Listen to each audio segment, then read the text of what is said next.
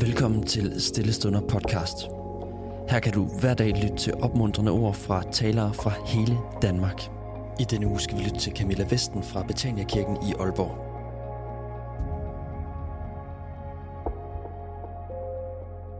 Denne uge vil jeg tale ud fra tempelsymbolikken, som vi finder gennemsyre Bibelens tekster.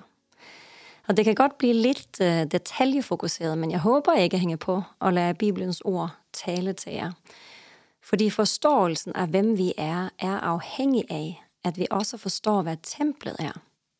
Og det er en ret lang historie. Lad os starte et sted. 2. Mosebog 29, vers 45-46, står det sådan her. Jeg vil tage bolig iblandt israelitterne, og jeg vil være deres Gud. De skal vide, at jeg er Herren deres Gud, som førte dem ud af Ægypten, for at tage bolig blandt dem. Jeg er Herren deres Gud. I det gamle testamente kan vi læse historien om, hvordan Israel blev reddet ud af Ægypten. Og det er ret vilde ting, der sker. For eksempel krydser de tørskoede det røde hav, og de kommer væk fra en helt egyptisk hær, og de får en direkte hilsen fra Gud, indgraveret på stentavler. Alle historier, som egner sig rigtig fint i sådan en dramatisk genfortælling, men højdepunktet var ikke flugten eller stentavlerne, men det, der skete efter, da det var kommet ud i ørkenen. Gud beder nemlig Moses om at rejse et miskan til ham. Miskan oversættes i de nyere danske oversættelser til bolig. I de tidligere oversættelser har der nok stået tabernakel. Israels folk ville nok tænke telt, når de hørte ordet Mishkan, for deres boliger var telt. De var nomadefolk, som rejste rundt med jævne mellemrum på vej til det lovede land. Og Gud rejste med. For Gud kom og tog bolig. Han teltede midt i blandt dem. Sådan helt bogstaveligt.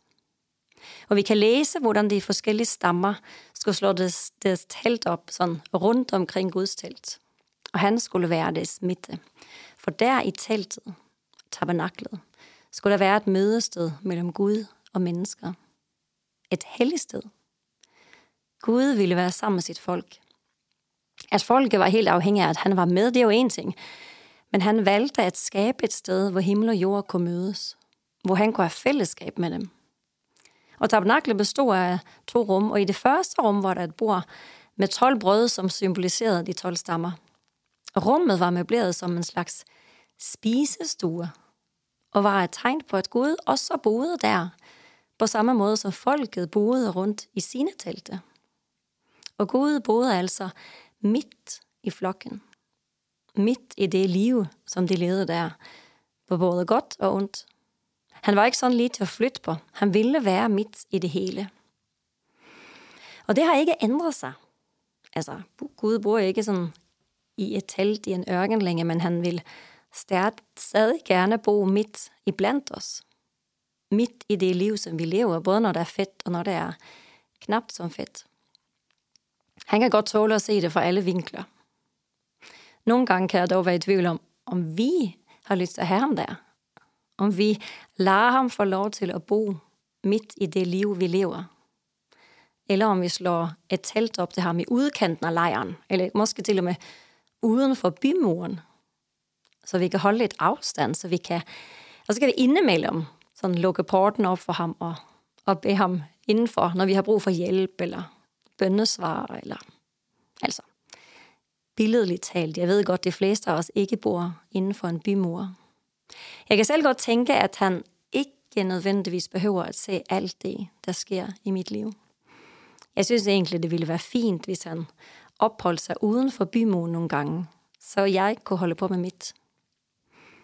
Men det er jo en tosset tanke, fordi hvis man vil have Gud med, så er der kun et sted, han kan bo.